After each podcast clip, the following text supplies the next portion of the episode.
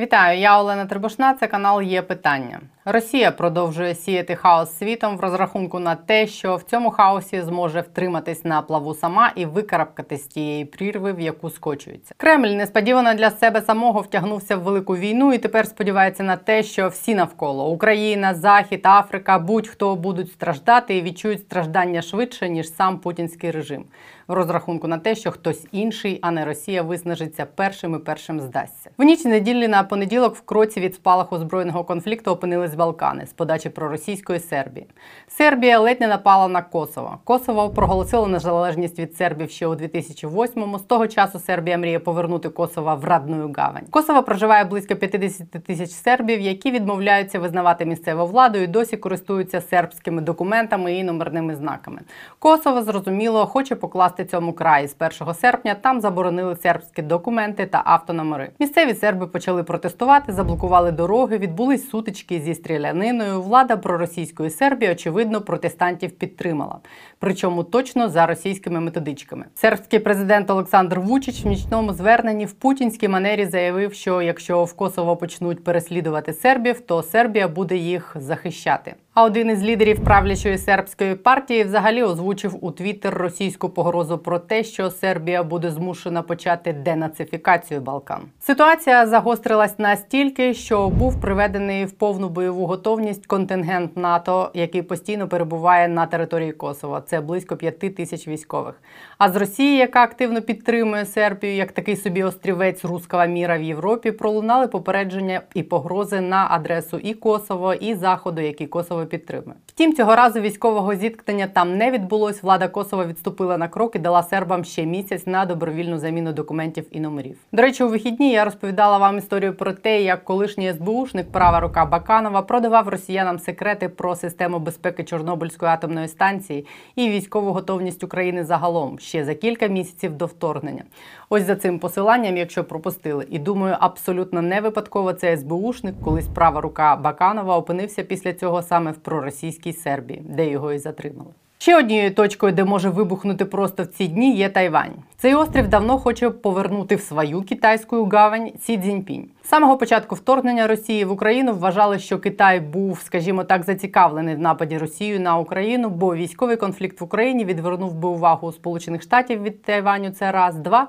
Пекіні хотіли подивитись, як відреагує на агресію Росії світ, щоб зрозуміти, як відреагує світ, якщо сам Китай вирішить напасти на Тайвань. В лютому, перед тим як Росія напала на Україну, Путін прилетів в Пекін на церемонію відкриття Олімпійських ігор. Він зустрівся з Сі Цзіньпінями, Вони зробили спільну заяву. Вони проти втручання США та інших країн у справи регіонального рівня. За ці п'ять місяців війна в Україні та реакція світу на неї продемонстрували Китаю, що світ не обмежиться глибокою стурбованістю, якщо Пекін нападе на Тайвань. Тим не менш, в останні дні ситуація в районі Тайваня все одно загострилась, і розв'язка може відбутись вже завтра. Відвідати Тайвань вирішила Ненсі Пелосі, спікерка Палати представників Сполучених Штатів. Штати є офіційним військовим союзником Тайваня. Це перший візит американського політика такого високого рівня з кінця 90-х на острів.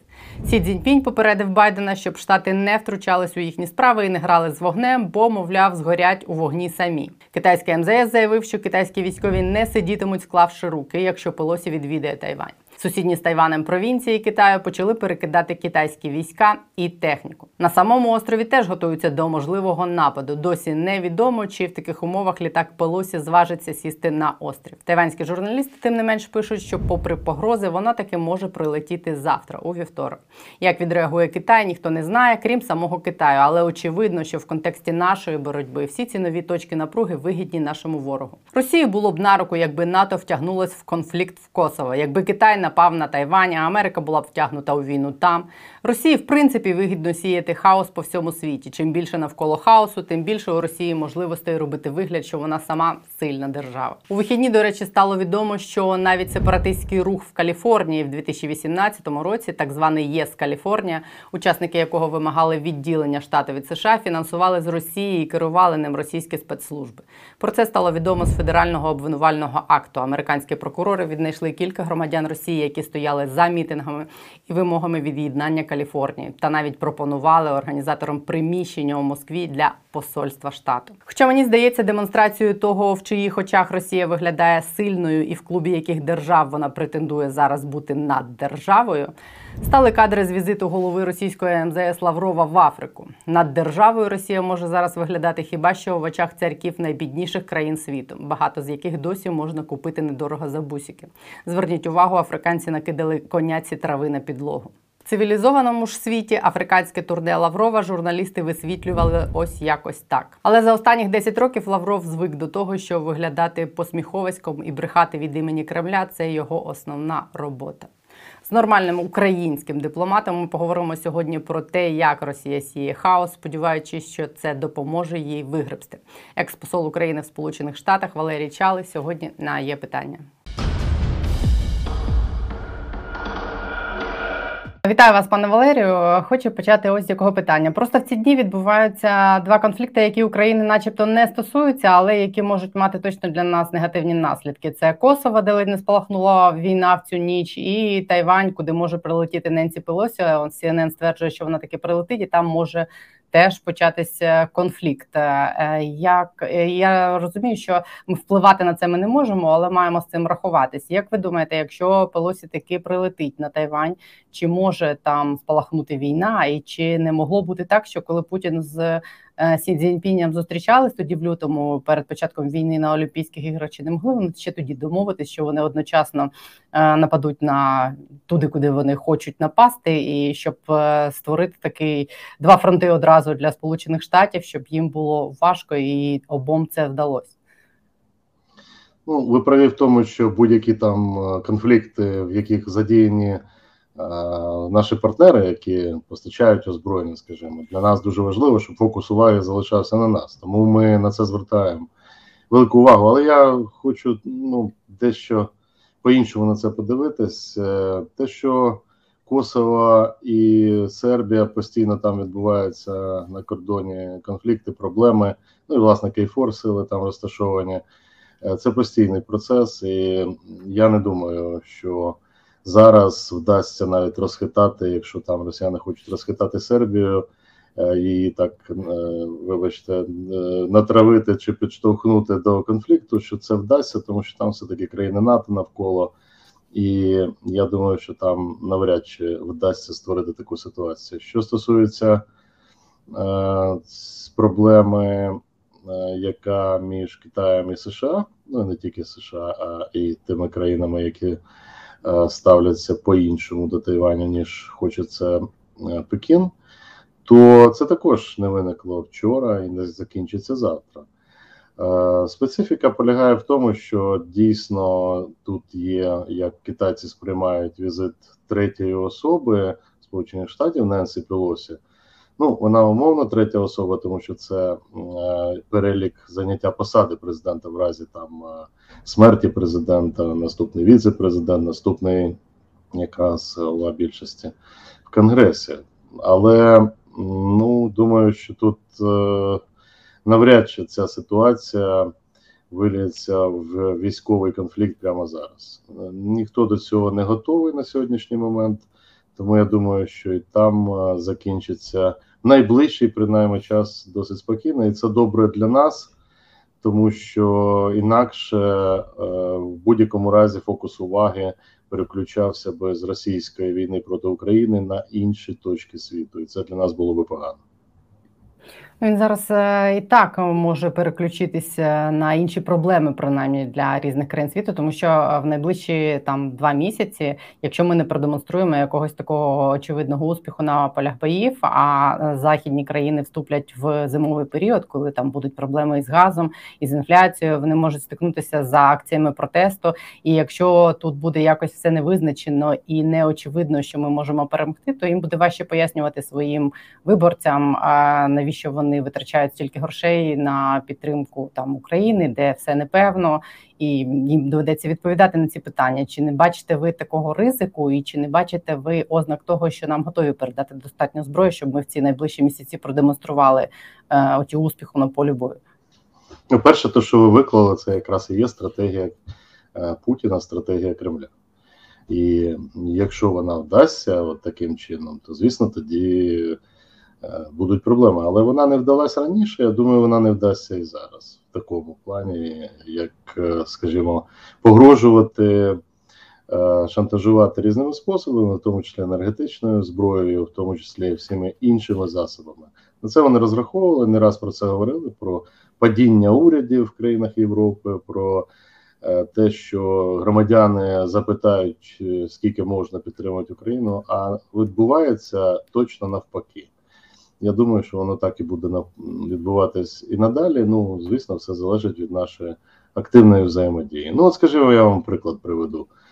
Е, зараз працює там комісія активно в Сполучених Штатах по втручанню росіян в вибори, і вони навіть поставили винагороду 10 мільйонів доларів, тому хто е, якраз оці всі кібервтручання буде давати конкретні факти. Тобто ці процеси будуть продовжуватись, вони розуміють, як на них треба реагувати. Е, по урядам, ну скажімо, те, що говорили, от в Британії Борис Джонсон пішов, все тепер не буде такої підтримки. Навіть президент Володимир Зеленський, так я бачу, так е, переживає, що от, чи буде наступник Джонсона настільки ж такий впевнений в підтримці України. Буде і тут сумніву не повинно бути. Е, я думаю, що так як ми з вами говорили, зараз ну поки що шанси Лістрас зміцнюються, але як би там не було, ріше Сунак або Лістрас, я думаю, що вони будуть підтримувати Україну. Тому ці надії на те, що там посиплеться Європа, завжди в Росії є, і я запевняю, цього не відбудеться.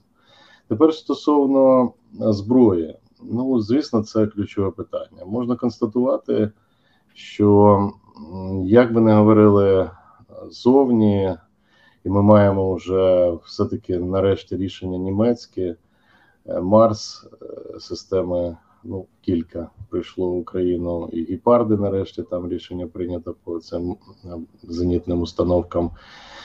П'ять місяців да, тягнулося це все. І ну, причина в тому, що тягнулось. Чому так відбувається? Є різні пояснення, різні аргументи, але, врешті-решт, ми тоді опинились чи зараз опинились в ситуації, про яку й говорили. Що якби це озброєння надійшло раніше і в більшій кількості, то проблеми, які зараз треба вирішувати, можна було б вирішити з меншими жертвами і в більш прийнятні терміни. Тепер е, ці терміни всі відсуваються, і в принципі дуже багато може виникнути різних ситуацій, як на користь. Україні, так і не на користь в майбутньому. Тому зараз ну дійсно дуже важливий період. Ми це констатуємо кожен раз. Але зараз місяць-два вони визначать по суті, визначать подальший хід війни. А як ви думаєте, вони там розуміють, що чим більше і чим швидше вони нам допоможуть, тим швидше це все може закінчитися не тільки для нас, а й для них? Ну, ви знаєте, Чи це не аргумент для них? Ні, не аргумент, абсолютно. Тобто, те, що е, вже позиція поступово міняється від е, не дати Росії перемогти до перемоги України це поступово і немає ще в світі повної такої позиції, навіть у наших партнерів. Е, у нас, на жаль, ну можемо констатувати, якщо говорити про союзників, хто з нами готовий розділити цю ношу війни з Росією, то у нас на сьогодні до сих пір немає ні жодного союзника. Ну тобто, союзник це який вводить свої війська і воює разом. Такого у нас немає. Допомога йде, партнерство є. Є наші західні сусіди, Польща, країни Балтії, там Словаччина. Вони дуже відчувають е, ці загрози. І ці країни, навіть маленькі, надають нам величезну е, частину озброєнь. Ну а великі США, Британія, там інші вони компенсують е, ці витрати. Ну і надають зараз. Пакет США надали ще Хаймерси, ще снаряди. Тобто тут це ж не тільки система, це і снаряди, це і ракети, це все витратні е, матеріали. Тому ну мені, чесно кажучи, такий підхід завжди не подобався, але в них свої є інтереси, своє бачення, і вони вирішують е, не тільки питання. Яке нам ключове оборона країни і деокупація, вони ще вирішують ряд інших питань, серед яких, наприклад, послаблення Росії щоб Росія не могла атакувати ні країни НАТО, ні в іншому місці. А ви ж бачите, що вони безумно кидають все, що в них є на Україну.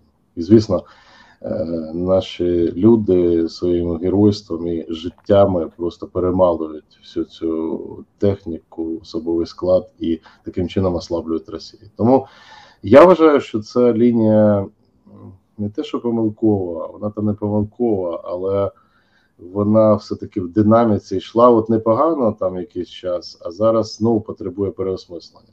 Тобто ті ситуація, яка склалась зараз на сході, на півдні, потребує знову переосмислення е, наших партнерів надання озброєння. А ви кажете, союзника немає. Ви думаєте, його і не буде, поки ми воюємо? Ну, його не буде, поки Росія е, боїться атакувати напряму е, інші країни. Тобто така ситуація вже складалася. Я казав про це. Були вже на десь в березні е, провокації в країнах НАТО з боку Росіян, тобто виліт літаків, порушення державного кордону. Ви пам'ятаєте навіть обстріли в бік Польщі, які при перебуванні президента США Джозефа Байдена, ну ті, що прилетіли там кілька десятків кілометрів від кордону на нашій території, але це також були легітимні цілі для того, щоб збивати ці ракети. Ну я скажу, ви ж бачите, Чорне море. Ми зараз розказуємо про безпеку. А в мене просте питання: куди ділись всі кораблі, які там рік цілий ходили, контролювали ситуацію. Перед 24 м вони всі звідти е, просто зникли. І просто залишили спочатку нам цю всю історію. Зараз вже включається. Тому я дуже так прагматично оцінюю ситуацію. Допомога нам величезна. Е, Європейський Союз, е, єдність Європейського Союзу не передбачена, якщо чесно. Ми хочемо більшого, але те, що в них зараз, це навіть не те, що в Москві не уявили собі, прорахувалися, але і ми не уявляли. Але зараз ситуація так повертається, що потрібно, мабуть, масштаби допомоги Україні підсилити. Це просто для країн-партнерів зменшить навантаження і на, на їх е, бюджети, і на їх е, ситуацію в самих країнах. Тобто, я думаю, що наступний Рамштайн має показати якісну зміну підходів. А всі кажуть, що з вересня має початися цей ленд-ліз. Ви розраховуєте на те, що щось е, істотно зміниться після цього?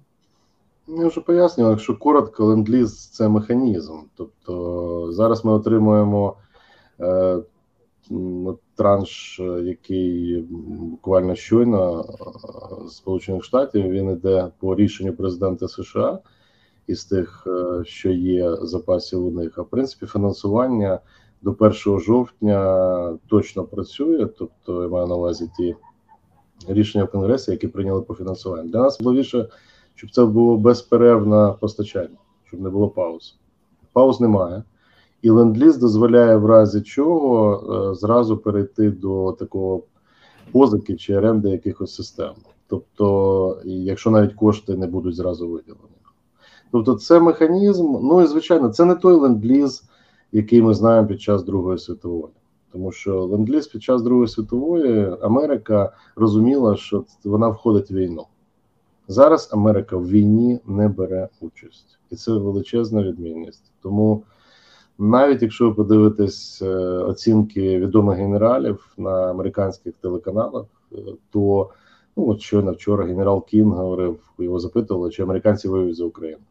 Мене постійно запитують. На що генерал Кін сказав: ні, такого підтвердження фактів немає, але він би вважав, що це було правильно.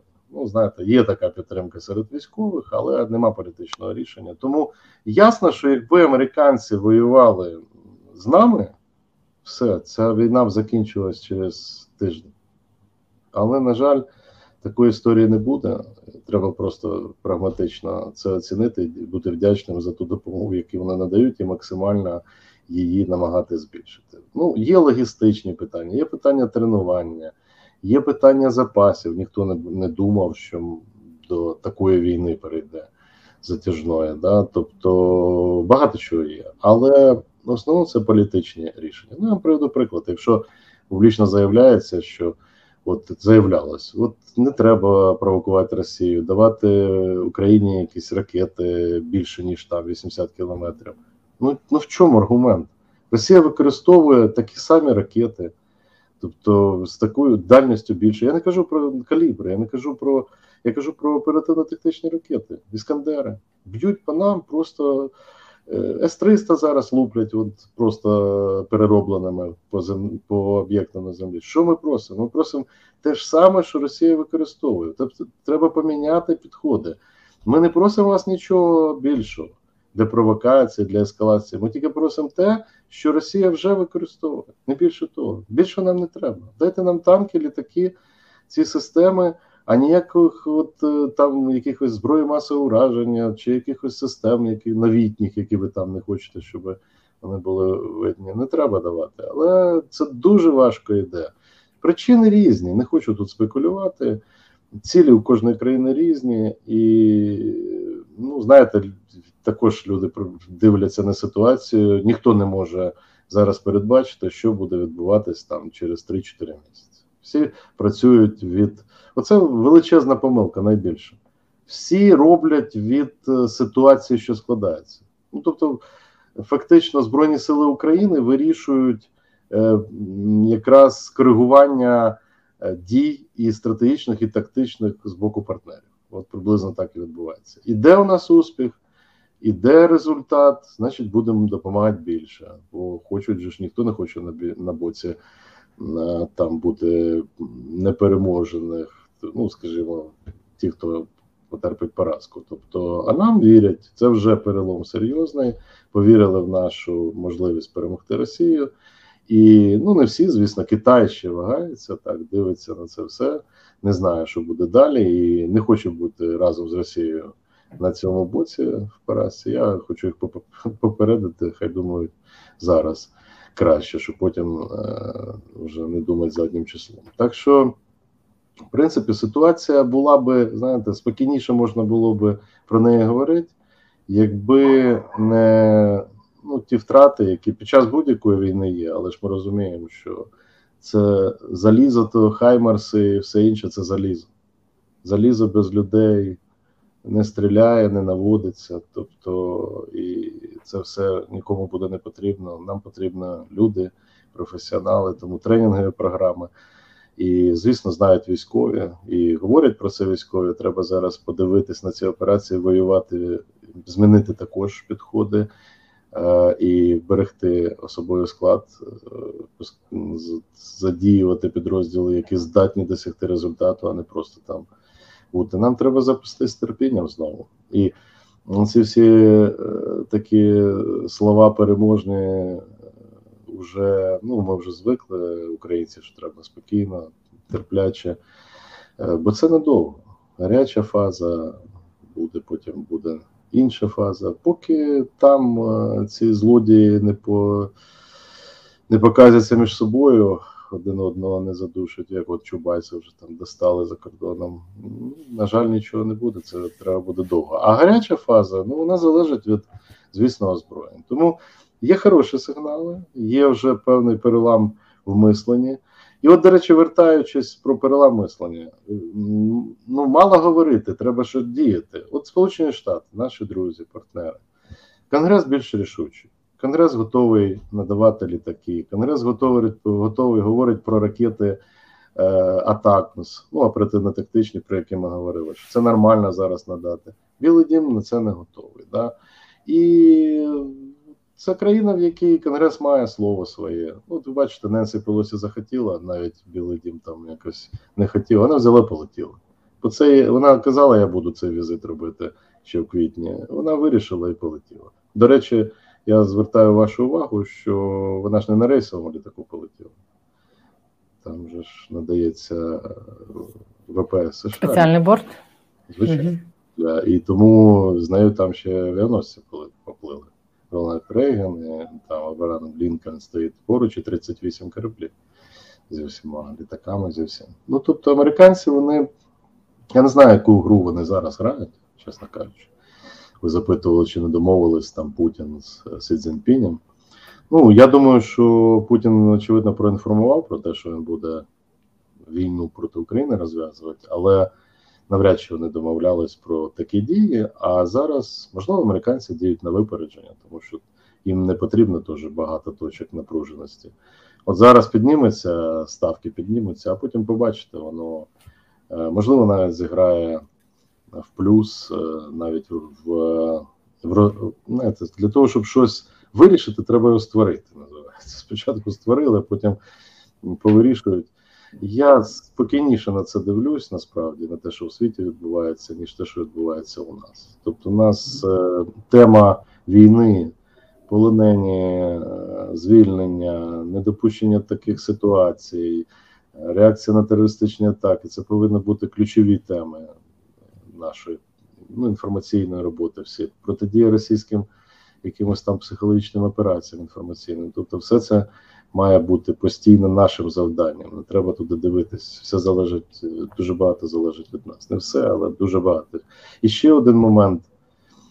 Е, я хотів би звернути увагу, що багато речей йде як от as usual, да? тобто як як звичайно, по звичайному сценарію.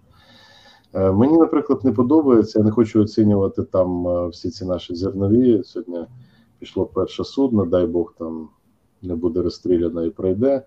Але це точно не перше завдання, яке є. От точно не перше. Тому що я дивлюсь переговори зараз США Україна на офіційному рівні. Міністр закордонних справ е, України Дмитро Кулеба і Антоні Блінкен, Держдеп. Про що вони говорять? Да, співчуття висловлює Антоні Блінкен. Дякуємо за це, за те, що загинули наші полонені. Але далі розмова про зерно. Так далі має бути визнання Росії державою терористом. А це Білий Дім не робить. Чому не ну не Білий Дім тут держде, в принципі, після рішення. Якщо в Конгресі буде прийнято рішення, то вони будуть змушені вже серйозніше реагувати. На сьогодні вони говорять: якщо так буде, то ми е, змушені будемо застосовувати санкції деякі проти партнерів. Ну, вибачте. А зараз оце от е, поступово якесь Е, переосмислення по страховки по нафт, нафті постачання, а ще, а там якісь віддали турбіну, да, а там ще дали деталі до літаків. Розумієте, тут йде розмивання санкційного тиску. Тільки санкції почали діяти. От хороша новина. Санкції світові, про які ми завжди говорили, зараз почали діяти в липні. В серпні будуть ще більше. До наступного року це вже буде для Росії катастрофа але не зараз. Але вони почали діяти. І куди що роблять зараз Путін? Просить миру. Це ж е, його логіка. Він хоче підняти ще раз ставки і все, і зафіксувати окупацію України. І в цій ситуації послаблювати, розмивати не можна ні в якому разі. Ви мене питаєте, чи вони це розуміють? Вони це розуміють. А а чому вони так діють тоді? Оце в мене велике питання. А тому, що є інтереси, є багато інших інтересів. Хоч іде війна, Е, для них вона стала така більш локалізована. Да? Вона е, була шокуючою перші дні, тижні, різні сценарії. Зараз вона для них локалізована на півдні, на сході України. От вроді би далі, там від Іспанії, від Португалії чи від Франції навіть. Вже війна далі, вже якось вона там в якихось рамках. І це дуже оманливе, оманливе враження. Тому сидять сидять люди, аналітики, сидять військові розвідники, але політики починають переключатись на якийсь свій, свій порядок денний. Оце от найбільша е, проблема. А Росія грає на цьому. Вони будуть вкидати дуже серйозні ресурси. На Побачите, що буде. Вони тепер знову починають відкривати Russia Today, свої там канали. От, начебто, все вже всі знають, да, що це все пропаганда, це все неправда. Ні, вони знов це будуть робити. Вони підуть в Африку, вони підуть в Азію, вони будуть розмивати оцю от єдине ставлення до Росії як е, держави терориста, держ... злочинців, які там. І ну я взагалі, чесно кажучи, може я не правий, але я взагалі противник е, якихось таких гібридних дій, угоди, якісь там підписують під час протистояння на виснаження і на знищення. Я от проти цього. Я не знаю. Я працював також. Я знаю, що не все так просто. Що є твої партнери, які вимагають чогось, і не все те, що хочеться Україні, робиться автоматично. Складна гра, тому я це розумію. Але суто так е, емоційно, як українцю, мені звичайно хотілося б, щоб просто один раз стали всі на нашу сторону. А то так виходить, Україна Росія проти всього світу воює, а Україна за весь світ проти Росії. Та те, що ми завжди говоримо. Ну так і виходить насправді. І і в такій ситуації, ну я я все рівно вважаю, що вони не уникнуть. От не уникнуть і все. Це можуть бути різні прояви, може бути протистояння, ну не тільки надання озброєнь, це буде протистояння більш серйозне. І Путін це також прекрасно розуміє, в нього руки чешуться, він ще буде пробувати атакувати для того, щоб максимально підвищити ставки. Він програє, але нам треба зберегти людей. От в цьому плані оці терміни, час важливий. А, тобто, коли ви кажете, що Путін спробує ще раз підняти ставки, ви маєте на увазі, що буде е, ще якась така, те, що казали, буде е, як це бій за Донбас чи щось таке? Я думаю, те, що вони хочуть, вони вже хотілки є, хочуть вони того ж самого взяти контроль над цією Україною. Тобто, як це зробити? Ну, ви думаєте, вони спробують ще раз це зробити? Я думаю, що поєднання, те, що вони е, спробують знову широкомасштабними якимись діями, я не сумніваюся. Я не сумніваюся, що не хочуть цього і намагаються це зробити, підготувати до цього. І корпус 15 тисячний зараз е, збирають, намагаються батальйони там збирати, е, все, що є, витягують. Е, ви ж бачите, Путін просить з протягнутою рукою, їде в Іран за безпілотниками. Він поставив все. Він поставив все на карту. Повністю. Він поставив своє життя на карту. Він поставив життя свого оточення на карту. Життя не статки, а життя фізичне. Тому треба розуміти, що це війна на виснаження. Е, двоє не залишиться. Залишиться тільки одна країна Україна. І тому е, це буде їх бажання поєднати з різних напрямів наступ. Я думаю, що вони сидять над цим, думають, як це зробити. Але ну знову я думаю, що вони недооцінюють е, знову багато факторів, і знову вони тут реально програють. Ну, але ресурси, які треба вкладати, вони будуть також великими, співзмірними з цими апетитами, які є у загарбників. А як ви думаєте, чи в принципі теоретично вони можуть зібрати, мобілізувати стільки ресурсу, щоб це спробувати зробити? Я просто дивлюсь на те, що відбулося з цією історією з парадом на день флоту, який мав бути в Севастополі, який скасували тільки через те, що е, там нібито обстріляли штаб флоту. Ну, все це так виглядає такою ознакою слабкості Росії. Ну що це за держава, що це за флот, якщо вони бояться навіть парад провести? Це ж в очах е, ну, наших точно виглядає як слабкість. Я думаю, що і в очах росіян це виглядає як слабкість. Так, да, але це вже просто реальна оцінка ситуації. Вони вже перестали е, там по російськи шапка закидательством займатися. Вони зрозуміли, що Україну так не візьмеш. І цей нахрап вже не проходить. Вони переходять е, до виснажливої війни на всіх фронтах. І на реальному фронті е, війні, і на інформаційному, і на енергетичному. Тобто Путін все ще вірить, що він може перемогти. Тобто в нього є ще така віра. І, до речі, це головне питання. Нам треба дійсно аргументовано і не тільки на фронті, але у всіх наших діях показати, що шансів там ніяких немає. Тому наша підтримка залежить від цього. Втома, про яку говорять, е, вона, звісно, може бути, але знаєте, коли говорять про втому політиків чи там людей, які не на лінії фронту, це виглядає дуже ну, цинічно, тому що втома головна, щоб не було втоми і правильно були резерви і заміни на фронті. Все інше це вже питання е, другого плану. Тили важливі, звісно. і робота медиків і постійно є багато поранених. Треба постійно проводити. Е, ну, по суті, ви ж розумієте, що поранені, ну, слава Богу, не всі поранені виходять зі строю. Да? Тобто треба правильно надати допомогу. Навіть я знаю, в складних ситуаціях люди йдуть якийсь час реабілітуються чи там операцію проводять і на фронт ідуть знову. Тобто, ну це найбільше такі сміливі і професійні люди. Але нам треба розуміти, що треба робити розумні рішення всередині країни по державному управлінню, тому що тут також фронт. Зараз така картина. От знаєте, можна всю картину намалювати. От є дві е, потужні сили. Е, вони потужні. Росія по-своєму, ну, цією кількістю заліза, е, абсолютно нецінуванням життя людей. Відтак вони можуть кидати дуже багатьох. І все-таки накопичили вони нафтодолари, ну, тобто є ще на чому фінансувати. І наша потуга, яка також базується на ну, реальних наших можливостях. Е, я думаю, що якщо поставити одне і друге, то ми бачимо, що Росія слабне, а ми підсилюємося. Ну, якщо всі фактори взяти. При умові, яка нам політично гарантована, що фінансова підтримка України буде, що буде підтримка зброєю стільки, скільки потрібно.